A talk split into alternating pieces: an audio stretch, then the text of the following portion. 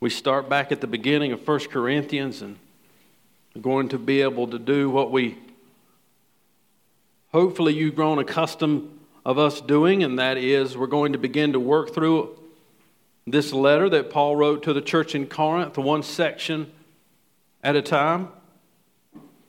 And uh, overwhelmed by the gifts that God has given us, I think you will be see this that this is where Paul begins, and he's going to deal with everything that video you just said.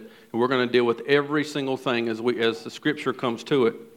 But he begins in a certain place today. And so let's begin where he begins at the beginning and stand with me to your feet.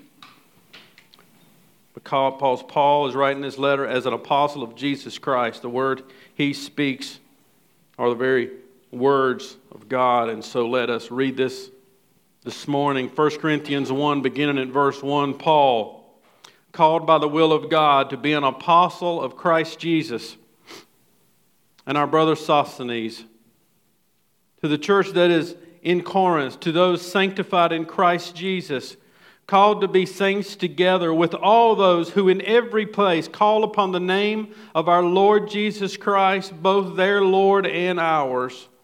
Grace to you and peace from God our Father and the Lord Jesus Christ.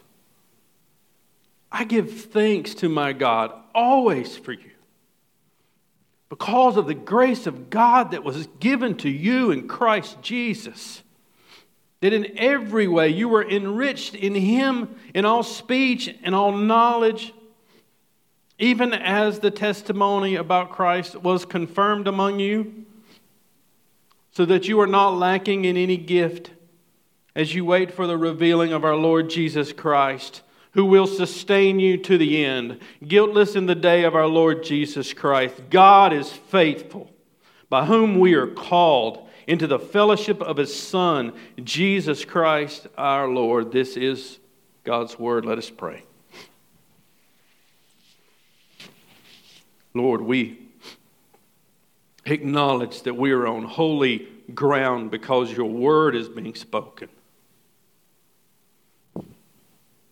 And though we come here in joy and in worship, we do not come in this place and open your word frivolously or without reverence. Lord, we honor you as the God of all. We honor your Son as the Lord of all.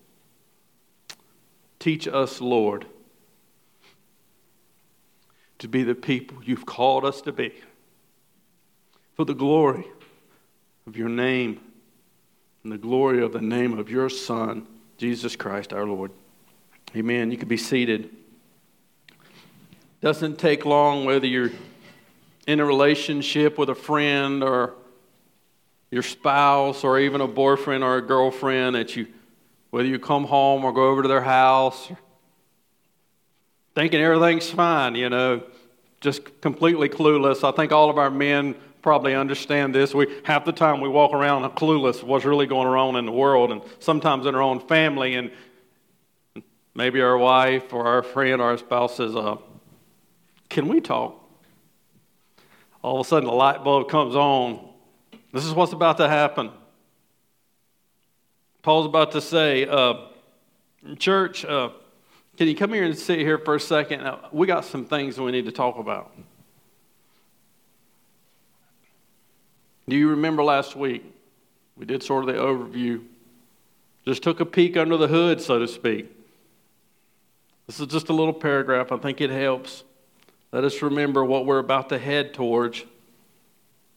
Paul describes the church in Corinth from God's perspective as a large church with many converts, yet it's full of cliques, each following different personalities. There's a lot of snobs around. The rich keeping to themselves, leaving the poor believers alone and without. There's very little to no church discipline going on. And so this led to laxity both in doctrine and their morals. They were unwilling to submit to authority, even questioning Paul's integrity. There was a wholesale lack of humility and very little consideration of other people. Some even believers were suing other believers and were boldly expressing their freedoms in Christ, though the, with no thought of the conscience of the weaker believers in their family. They loved the more dramatic gifts, but were very short on love rooted in truth. This is who he's affixing to say, uh, let's sit down. We got to talk for a minute. And yet he starts where he starts. This is the main idea today. All who trust in the Lord Jesus Christ are enriched and listen, will be sustained to the end by his grace. Paul seems to be, when you read these first nine verses, very optimistic, very hopeful, considering what he's about to have to deal with. Have you ever been that person who has to sit somebody down and say, I have a talk, and you have all of these things going through your mind that you know you need to deal with, and that's a problem? And where do you start? That's where Paul's at as he writes this. So I want us to do a little exercise. I, I hope you have. If not, you'll pick it up on the end. I'm trying to pick it up right here. There's a growth group template that's right out on the left where your sermon notes are. You should be getting one of those. That's the basis of what you're preparing yourself every week, and then the growth groups as we meet. I want you to look at your verses now. This is for all ages. There's not an age in this room that can't do this exercise. I want you to tell me, look at verses 1 to 9. I'm going to give you just a minute. How many times in verses 1 to 9 is Jesus Christ mentioned? And this is, this is all of our jobs. I'm not moving on till we, somebody gives me a number. How many times is Jesus Christ mentioned in verses 1 to 9? Got, I got eight. How many? Anybody else? Got nine. There's a winner right there. Nine verses. Jesus Christ is in there nine times.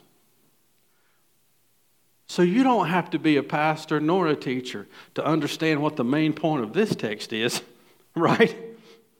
If you were writing some outline points, you better have Jesus Christ in them because that's what it's centered on today in his greeting. This is why and how he is optimistic. He is pointing them. This is not just a greeting, though it is. He is directing them in the greeting to a particular place. He's starting them with Jesus Christ. So, first point in your outline notes Paul's Christ centered greeting directs the church towards their calling and Christ's lordship. This is, if you were a Greco Roman, you would, have rec- you would recognize this letter as a standard letter. This is the way you would start. If you're in a business, you got to write a business letter. You know there is a particular format that you should follow.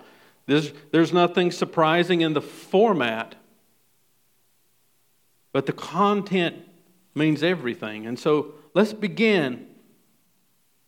One word, another word I want you to pick up here on as you know, in your exercise of how we understand Scripture, we look for these words, these common words that he repeats. We see the first one in verse 1 Paul, called by the will of God to be an apostle.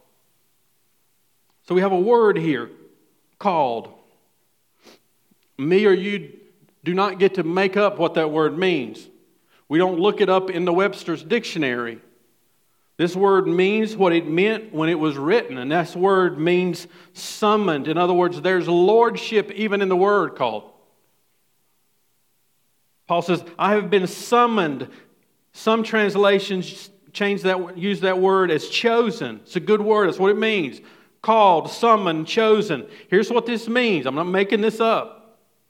Someone whose participation or presence have been officially requested and whose refusal is not an option. This is what that means. It's what Paul starts the letter.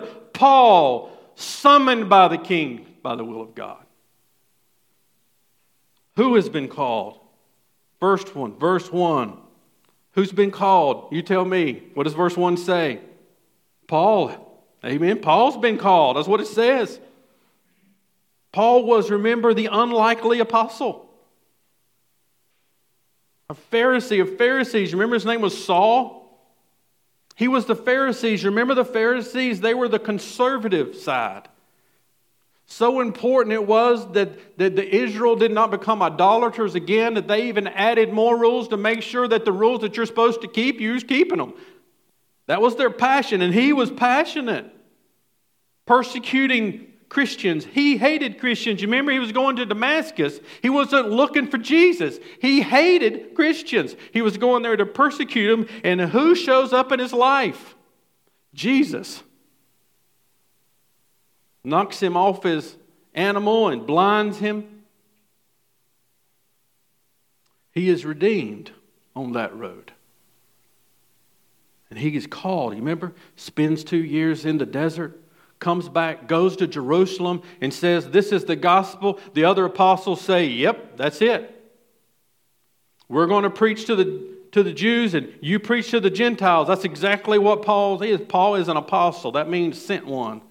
But he is coming with apostolic authority as he writes this letter. This means when he says what he says, it is God's own commands.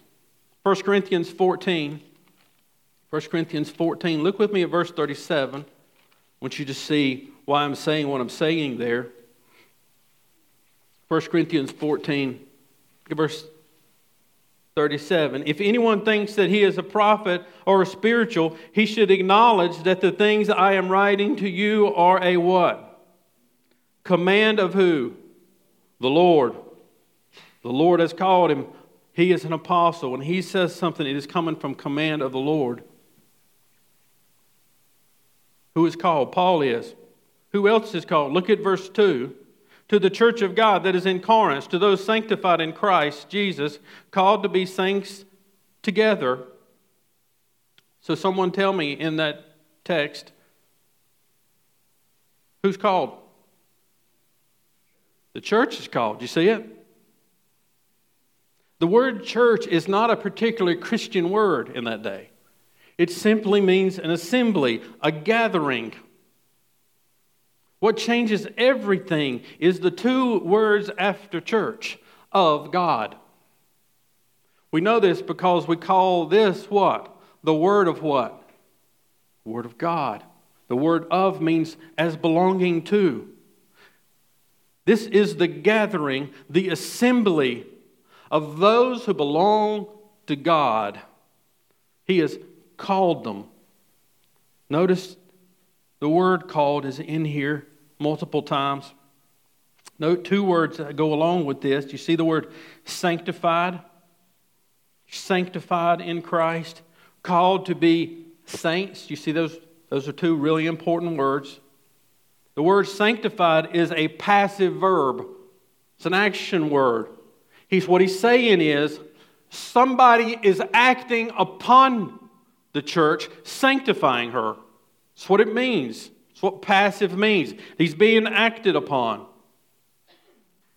But at the same time, they are, they are called saints. Saints is an adjective describing the church of God. You know he's going to have an English lesson this morning, did you? Words are important. That's just what it means. Sanctified and saints, same root word. One's a verb, one's an adjective means separated, devoted to, holy. The church is called, they belong to God. To be, it's, He is sanctifying her and belongs to her, to Him. Look at the end of verse 2, though. He adds something here.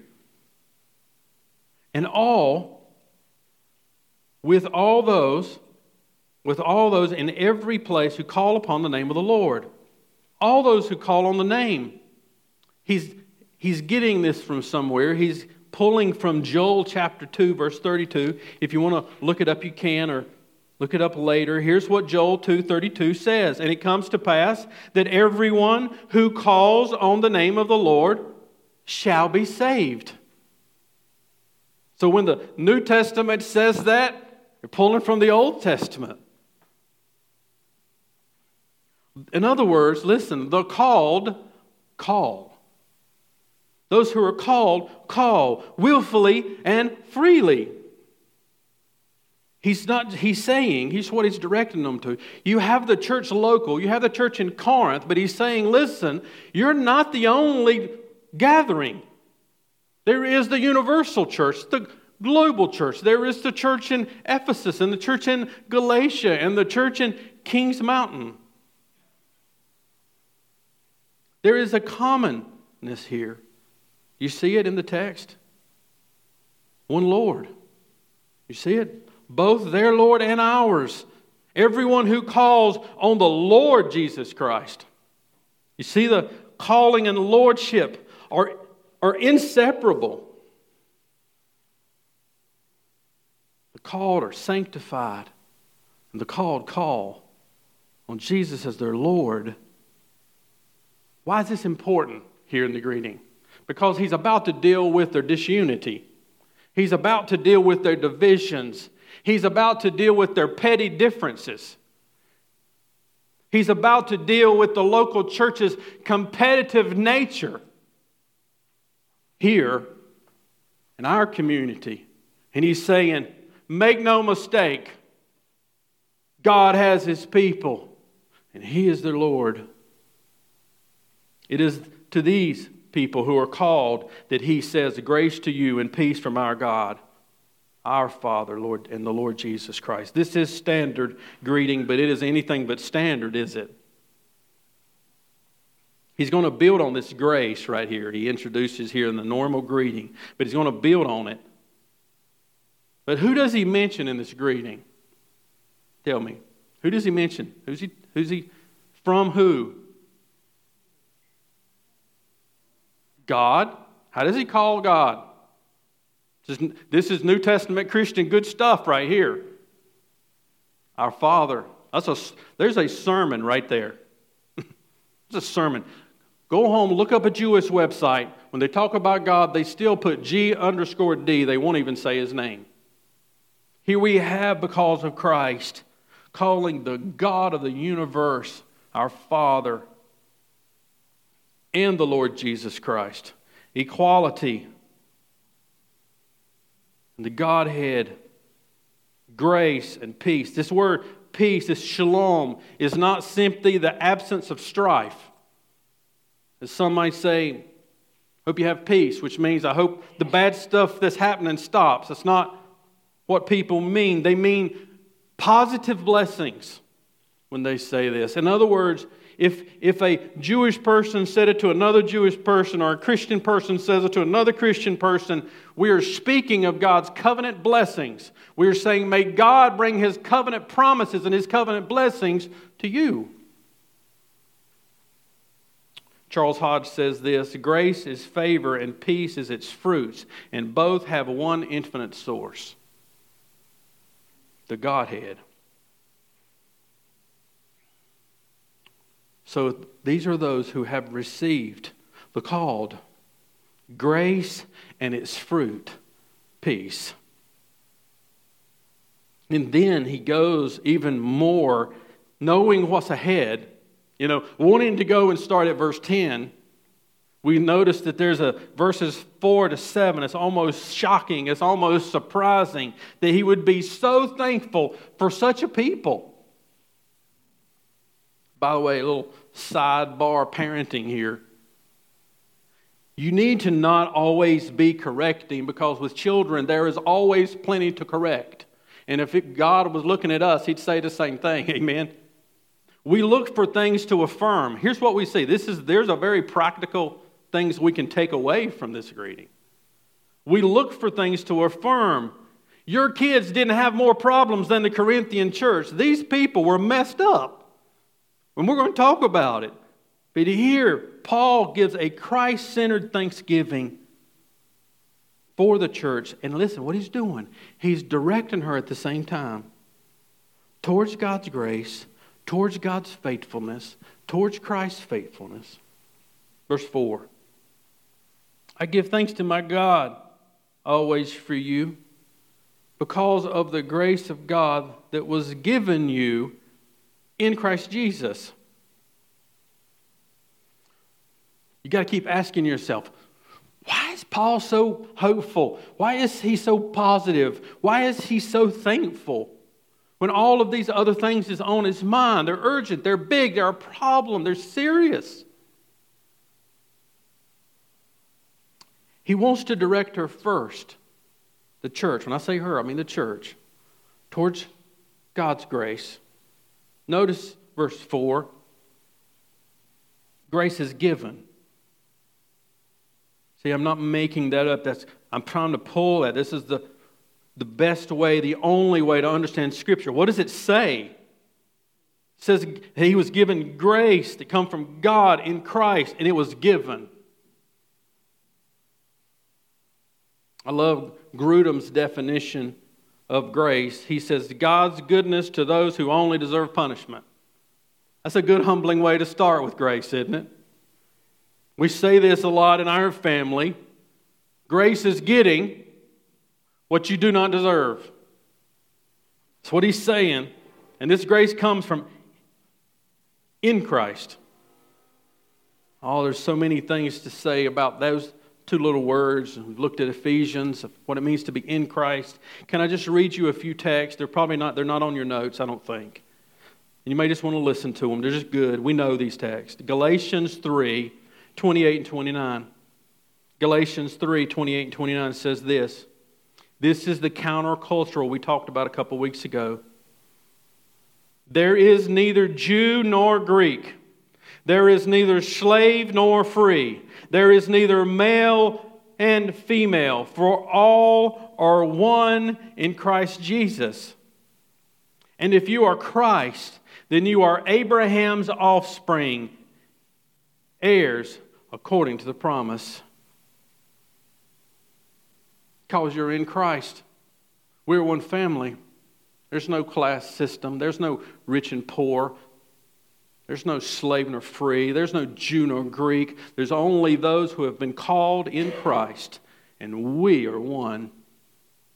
This is the revolutionary Jesus Christ who said, Yes, oh yes, in that culture. Women have the same heirs and inheritance as men.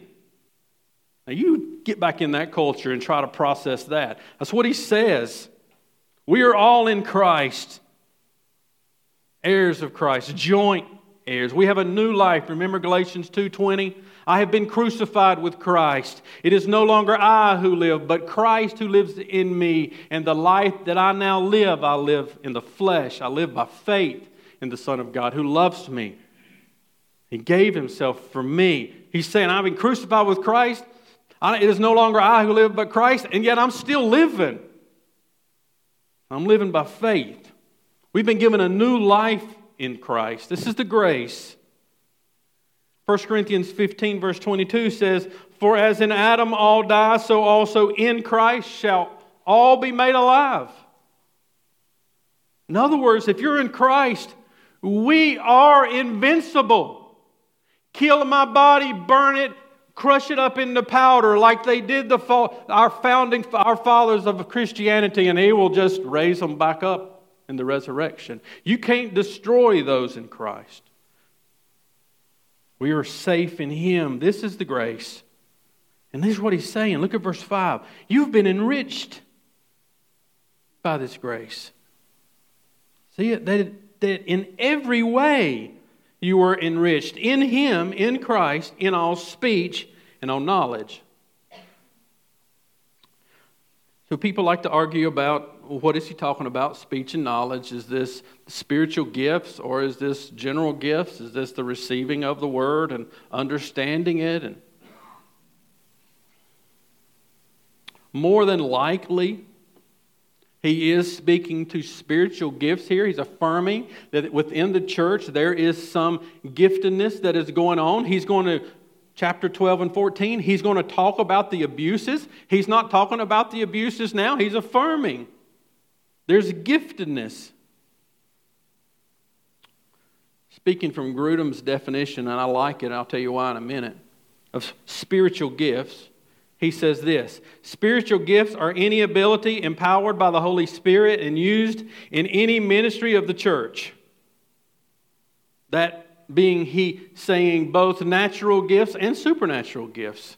Spirit empowered, used in the ministry of God's people. So we have this word gift that's used in Scripture. And here's the truth and the reality. If you do just a survey, you'll find this word gift using different ways. Sometimes it's in Romans 5.15. is for salvation. And Romans 11 29 is, uses it in a more general giftedness way. And in chapter 12 of our letter here, we'll see that it's a special endowment of the Holy Spirit. But here's what you don't want to miss. Why is he pointing that out? Why is he pointing grace in every way? Because he's not making much of them. He's not making much of their human achievements. That's the point. He's making much of what that God's grace has been given in Christ and what has been accomplished has been accomplished because of the grace that has been given. This is a good way to affirm people, by the way. You affirm what you see, but you remind them. Well, let's see what you remind them of. Turn over to 1 Corinthians 4. I want you to see this. I love this passage. This is a good passage to remind yourself. I was reminded of that. Didn't say anything as I come in and the praise team is warming up and practicing, and the production team are doing what they're doing right now, and most people don't even see them back there. And I was reminded of the grace at this moment that was being used for his ministry of his church. Here's what he 1 Corinthians 4 7. For who sees anything different in you? What do you have that you did not receive? If then you received it, why do you boast as if you did not receive it? This is where he starts with him in the greeting. You've been given grace upon grace, and you didn't deserve it, but you've been given it. It has enriched your life and the life of our church. It also confirms something. Look at verse 6 even as the testimony about Christ was confirmed among you. This enriching by His grace confirms something. Grace received confirms the testimony given. Grace received confirms the testimony that had been given. And he's going to make much about the gospel in, it, in the next week in the chapter 2, really through the rest of the letter. Because our testimony, you see, the testimony they had received was nothing more than the gospel of Jesus Christ.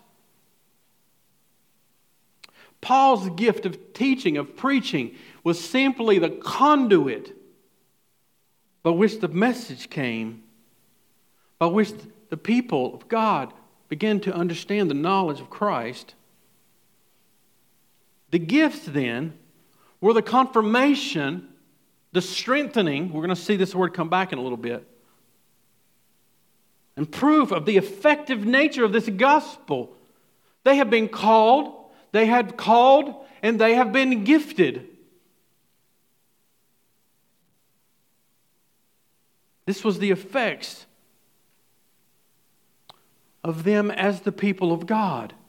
God has given them grace. And this grace provides a confirmation, a strengthening. If you take all of that grace, grace given, grace enriched, grace confirmed, you say, well, what's the main, what is he making sure in the greeting? Turn with me to 2 Peter, and then we'll come back. I want you to see. I, think Peter states it clearly, and then we'll go back and see what Paul says here. They're saying the same thing. Grace provides Here's just what he wants. Before he starts correcting, before he starts admonishing, before he stops, starts, so to speak, spanking the church, he reminds that God has given the church everything the church needs. This is what Peter said. 2 Peter 1, verse 3 says, His divine power has granted to us all things that pertain to life and godliness, through the knowledge of Him who called us to His own glory and excellency, by which He has granted to us precious and very great promises. Why? So that through them you may be partakers of the divine nature, having escaped the corruption that is in the world because of sinful desires. On Fridays, I go to a website called Operation World. It's a really good website. I would encourage you to check it out sometimes. It helps us pray for the nations. Because you see, sometimes even your preacher can get so consumed with what's going on in his own life or within the life of the church that we must force ourselves to look beyond ourselves and realize God has a church and he has a people. And so I've been reading and praying, understanding the nations and what's going on, and I see this commonality of prayer. They said, Oh God, pray that we would have a copy of the Bible in our own language. The preachers are saying, We don't have a Bible. We got a congregation and we don't have a Bible. Pray that God would give us a Bible. I'm sitting there going, Oh God, I got a stack of them. Hear me, brothers and sisters. We should dig wells and we should organize feeding programs. We should. All these things must be done. But if we do not place God's words in their minds and in their hands, we have not given them all they need. We brothers and sisters, are the conduits of God's grace. We are the conduits that bring the gospel to the nations. And this is not optional. God has given the church all she needs. So, is this what Paul's saying? We'll look back in 1 Corinthians now and look at verse 7 with me. He says, So that you are not lacking in any gift as you wait for the revealing of our Lord Jesus Christ. And so you see, he's saying, what he's, him and Peter agree. God has called you, He has gifted you, and you have all you need to live for Him. Isn't it sort of surprising, though? He brings up the second coming here. You see it? I think it's surprising maybe for us. Wouldn't have been surprising maybe for the church at that time. So that you are not lacking any gift as you wait for the revealing of the Lord Jesus Christ. Is that what you're waiting on this morning? When's the last time the second coming of Jesus crossed your mind? It's in Paul all the time. We, we, we'll see that, you'll see this all the time as you, as you read and study your Bible. Why? Why? Well, many reasons. But let's just understand it in context this morning. He's just told the church, God has given you these amazing gifts. He's called you, and those whom He calls, He gifts. He gives them gifts, general, special. Think about this this morning. I thought about this, Mike, as y'all were singing. Every gift that you have, every ability that God has given you that are both general and special, your family time, I have seven people in my family, and now they're in college. I seldom get to have everybody around the table. And when I do, it's special, it's grace.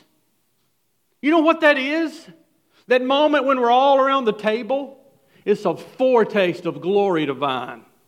Every grace that you're given, that you experience in part, in temporary, will be experienced in its fullness as his church, as his bride around the throne, and Jesus Christ will be the focal point. This is why the second coming is on his mind, and he's saying this should be on your mind this morning. We live in light of Christ's return. That's good news.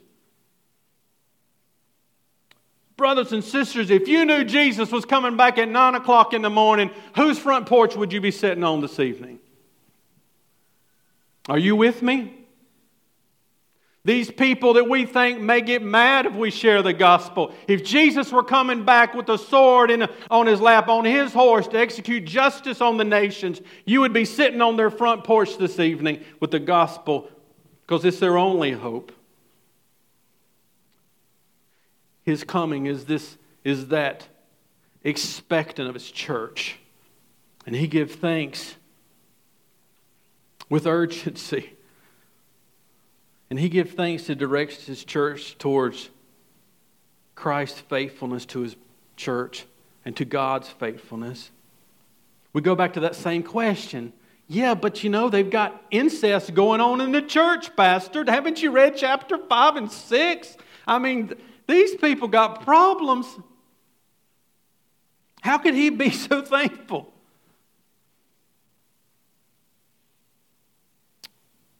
Look at verse 7 again so we don't break up the context here.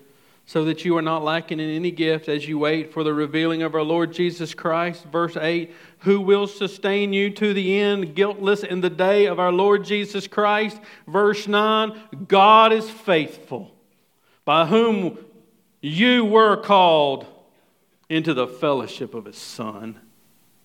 How could he be so positive? How can he be so thankful?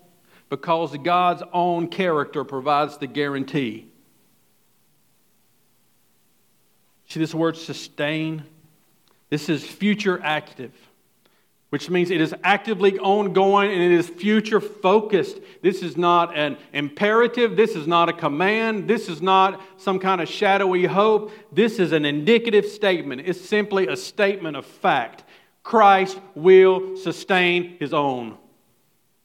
This word sustain is the same word in verse 6 confirmed. He will sustain you, He will confirm you, He will keep you strong. Thought about you, Chuck, while I was in the message, because this is Chuck's favorite passage Philippians 1 6. I am sure of this. Any doubt in that statement? Not a bit. I am sure of this, that He, who's He? Jesus, who began the work in you, will bring it to completion. When? At the day of Jesus Christ. Not a chance it's not going to happen. His own character is at stake. That's why he's positive. This is why he is thankful. Those whom the Spirit indwells will experience a transformation and this transformation and this giftedness and this grace that flows in confirms and strengthens and grows our faith as we live as conduits for the gospel of Jesus Christ in this actual world. This is what it means to be a Christian. This is not a vain boast. He's not boasting even in them. He's boasting in verse 9. He's boasting in the faithfulness of God. God's own faithfulness, His own character, His own Godhead secures my eternal security. That's good news, by the way. His character is at stake. Be careful here. Be careful here. Because if we just take our Baptist history, and I don't know how many of you have studied it, we have all fell off the wagon right here on one side or the other. If you hear that God is sovereign and what he begins, he's going to finish, and it leads you to passivity, you do not understand the gospel. You don't. Look at verse 9. I'm not making this up. Let's just read the text. Verse 9. He introduces a word here, and this word is critical. He's going to work on this word out a little bit later. Verse 9. God is faithful, by whom you were called, remember that, summoned, chosen, into the fellowship of his Son, Christ Jesus our Lord. That word changes everything. If you like to write in your Bibles, you can write over the top of fellowship these two words partnership, participation. That's helpful, isn't it? Let's just read it again. God is faithful, by whom we are called into the partnership of his Son, Christ Jesus, into the participation Paul's going to go on to say a little bit later that I'm just a servant. I'm just down in the third level galley of the ship with an oar in my hand. And how can I not row the boat when God has called me to do it? I will be faithful till He comes to put the oar in my hand and commit to rowing in the direction with Jesus Christ my Lord. We're in fellowship with Him. This is anything but passive. This is radically active. If we do not understand God's sovereignty as putting us in fellowship with Christ, we do not understand it at all. This is the foundation that he is making when he's going to say, when you create this fellowship in the body, you have already created it between you and Jesus. To breed discord in the body of Christ is to already have created discord between you and Christ. It's that critical. We are in fellowship with Him. We cannot attack each other without attacking Him. Changes everything, doesn't it? This is his foundation, but don't miss it this morning. Paul's hope. Paul's singular hope is in that which is in these verses nine times. And that's what? Jesus Christ. It's the name. It's what we just got through singing about. Jesus Christ is absolutely central. It's his hope for the church. He's got some purifying, he's got some discipline that's going to have to happen in the next few weeks in this letter. And it cannot happen unless Jesus Christ, we're absolutely on the same page that He is Lord of all. So, what would be the natural question that we should ask ourselves? Have you submitted yourself to the name? I'm not asking you if you prayed a prayer and wrote, your, wrote, a, wrote a date in the, your Bible. I'm not.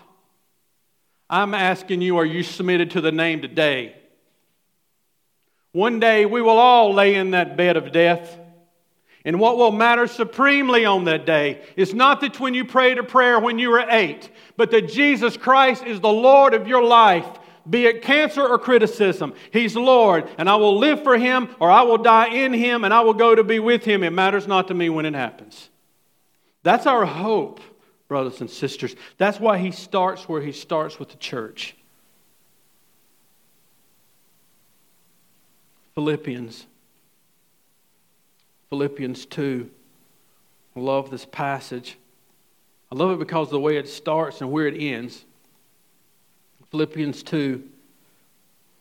We get this feeling that, that even though we're called into, the, into God's church and we should love each other, we should all stand in a circle and sing kumbaya, and sometimes we don't, do we? Sometimes I don't want to hold your hand. I'm mad at you about something. It seems to be that this is pretty common because it keeps coming up in the Paul's letters to the churches. Here's what he's encouraging them Philippians 2, verse 1. So if there's any encouragement in Christ, any comfort from love, here's our word fellowship, by the way, any participation in the Spirit, any affection, any sympathy. Complete my joy by being of the same mind, having the same love, being in full accord, and of one mind, doing nothing from selfish ambition or conceit, but in humility count others more significant than yourselves. Verse 4 Let each of you look not to his own interest, but also to the interest of others. Listen, this is important. Look at where he goes. Have this mind among yourselves, which is yours in Christ Church is yours.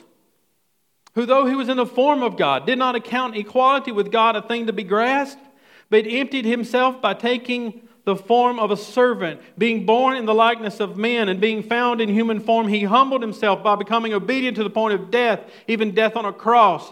Because of this, God has highly exalted him and bestowed on him the name that is above every name What's the name? He tells us, doesn't he? Look at verse 10. So that the name of Jesus, every knee should bow in the heaven and on earth and under the earth, and every tongue confess that Jesus Christ is what? Is Lord to the glory of God the Father. That's the name, brothers and sisters. And if you have not submitted to Jesus Christ as Lord, you have not submitted to Him at all. How do you know that you've been called by God? You've called on the name.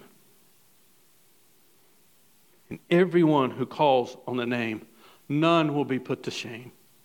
Everyone who calls on the name, everyone who repents of their sins and places their trust in Christ in this life and the next will be saved. And they will be saved by grace. So then, as we close, okay, then, we agree. We've been saved. We've been called. We've been gifted. So here's my question for you, the church, this morning How are you using it? You've got a gift. You know what I've found? He often calls those who love to go to stay. He often calls those who love to stay to go. He often calls the quiet to speak and the speaker to be quiet and listen. He often calls those who struggle with empathy to be merciful and those who, ha- who love to be merciful to practice wisdom in their mercy. So never tell God, I could never. That's exactly who He calls. He gifts those who can't do it to do it so that when we do, there's nothing we can brag about. How are you employing your gifts for the glory of God? Are you doing it in the kids' ministry or in security or in production or God calls us all. And everyone who calls, he gifts. And everyone he calls and gives, he sustains. So now, brothers and sisters, let us respond with thankfulness. For great is God's faithfulness. Pray with me. Lord, I am drawn to this passage as I come to the close of this message. That Lord, you say in 2 Thessalonians 2:13 that we ought to always give thanks to you. Because God chose us to be saved. And he has sanctified us by spirit. He has given us the truth.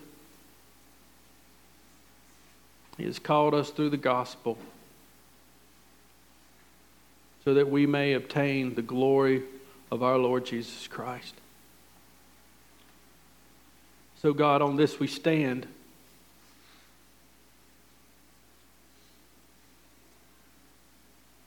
So, Lord, may we pray over your people, your word. Now, may the Lord Jesus Christ Himself and God our Father, who loved us and gave us eternal comfort and a good hope through grace, comfort your hearts and establish them in every good work and word. And so, Lord, we receive our worship as we sing of your faithfulness. In Jesus' name, let's stand together.